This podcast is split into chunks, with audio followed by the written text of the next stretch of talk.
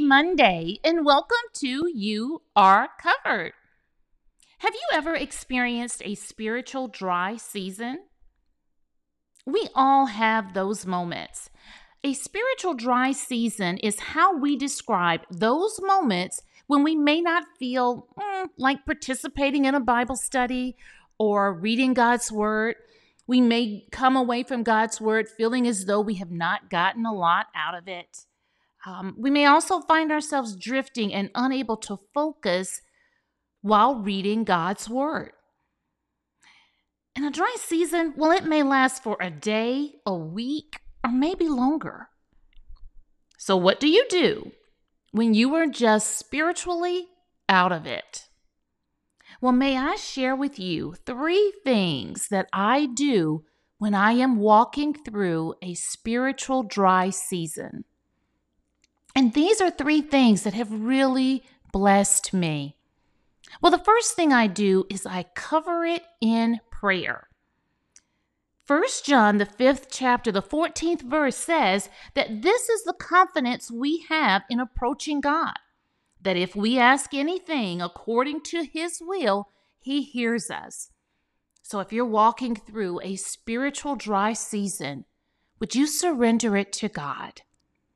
Would you spend time in concentrated prayer about this season?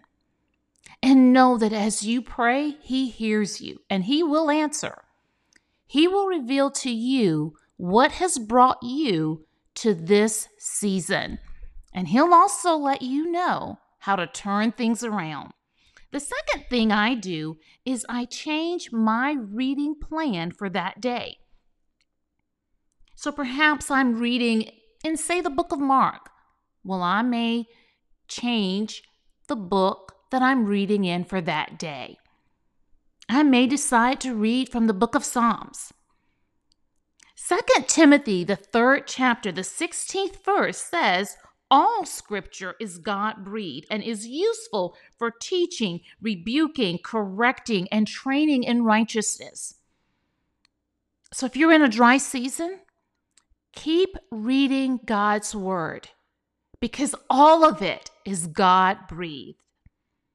The third thing I will do is I will trust God's timing. He will release you from this season in His time. And we know from Ecclesiastes, the third chapter, the first verse, that there is an appointed time for everything. And here's the thing to remember about a dry season it is only a season. If you are walking through a dry season, do not be discouraged.